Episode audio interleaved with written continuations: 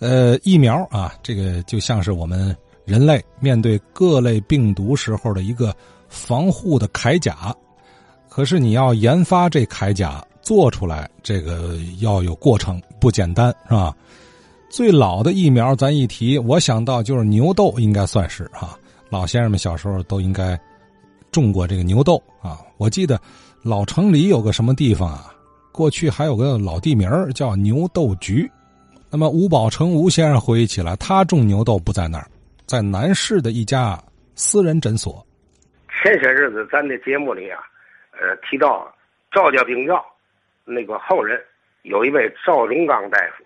赵忠刚老大夫他的诊所的位置，据我知道啊，就在南市那个清河街，具体的那个胡同叫松竹里那胡同口那儿，他那个诊所的牌子就挂在松竹里那个门口的那个呃那垛子上。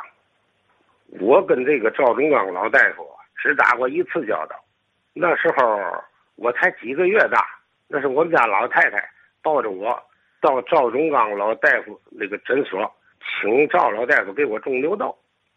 那时候种的牛痘跟今天的这个疫苗，那是没法同日而语，那只能称为是近代的疫苗。那时牛痘怎么种？在两条胳膊上要种六处，每条胳膊上种三处。注射完了疫苗以后，在那个针眼那儿要滴上一滴啊生姜的汁儿。一是为了能够消炎的，二一个就是那伤口见了姜，它就会留下疤痕。后来就是好了以后六个疤痕，后来人长个儿，这疤痕也跟着长。到现在这个疤痕多大？就是一毛钱钢板那么大，一共六个。后来到了我上小学一年级的时候，国家就是负责这牛痘这个事儿，就说是以前种的牛痘怕不可靠。最后是政府花钱重种一回，那是五二年我正上小学一年级的时候，啊，要重种一次牛痘。当时种牛痘的那个大夫，他们都不穿白大褂，那时还都是自己穿的那打扮。男的就都是穿长衫，女同志就是一个棉的旗袍。那次种的就简单，种到一处。种完牛痘以后，那胳膊就会红，会肿，啊，不能碰。那是回去，每个同学都是用一个小红布条，毛笔写上四个字小心牛痘”。转过天来再上学，同学们每人胳膊上都挎一个小红布条，互相都警惕，谁也别碰到谁。而且这个种牛痘呢，以前还有一个习惯，等到这个。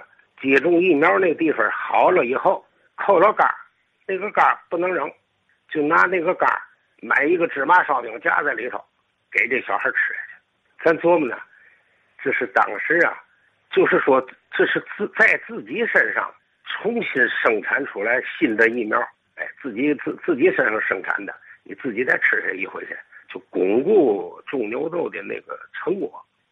解放以后采取的这些措施确实真见效。现在五十岁呃以下的人轻易看不到一个啊脸上有麻子的。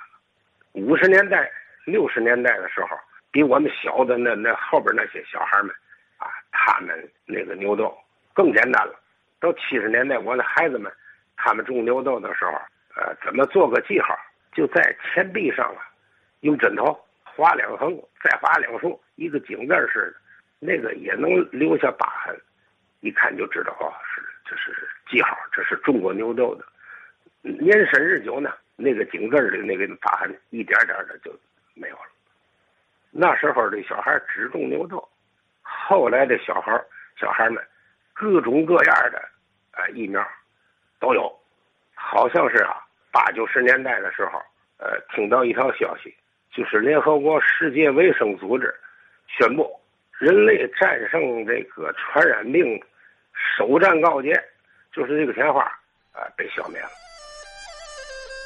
好啊，这个清河街松竹里胡同口赵忠刚大夫诊所，这是吴先生人生第一次接种疫苗的地方啊，那仿佛就是啊为抗击天花穿了一身铠甲呀。他一身不行，后来又穿一身啊。解放后不又重新种了一回吗？等于又一身铠甲，这还不行，再配个盾牌，连杆都加烧饼吃了啊。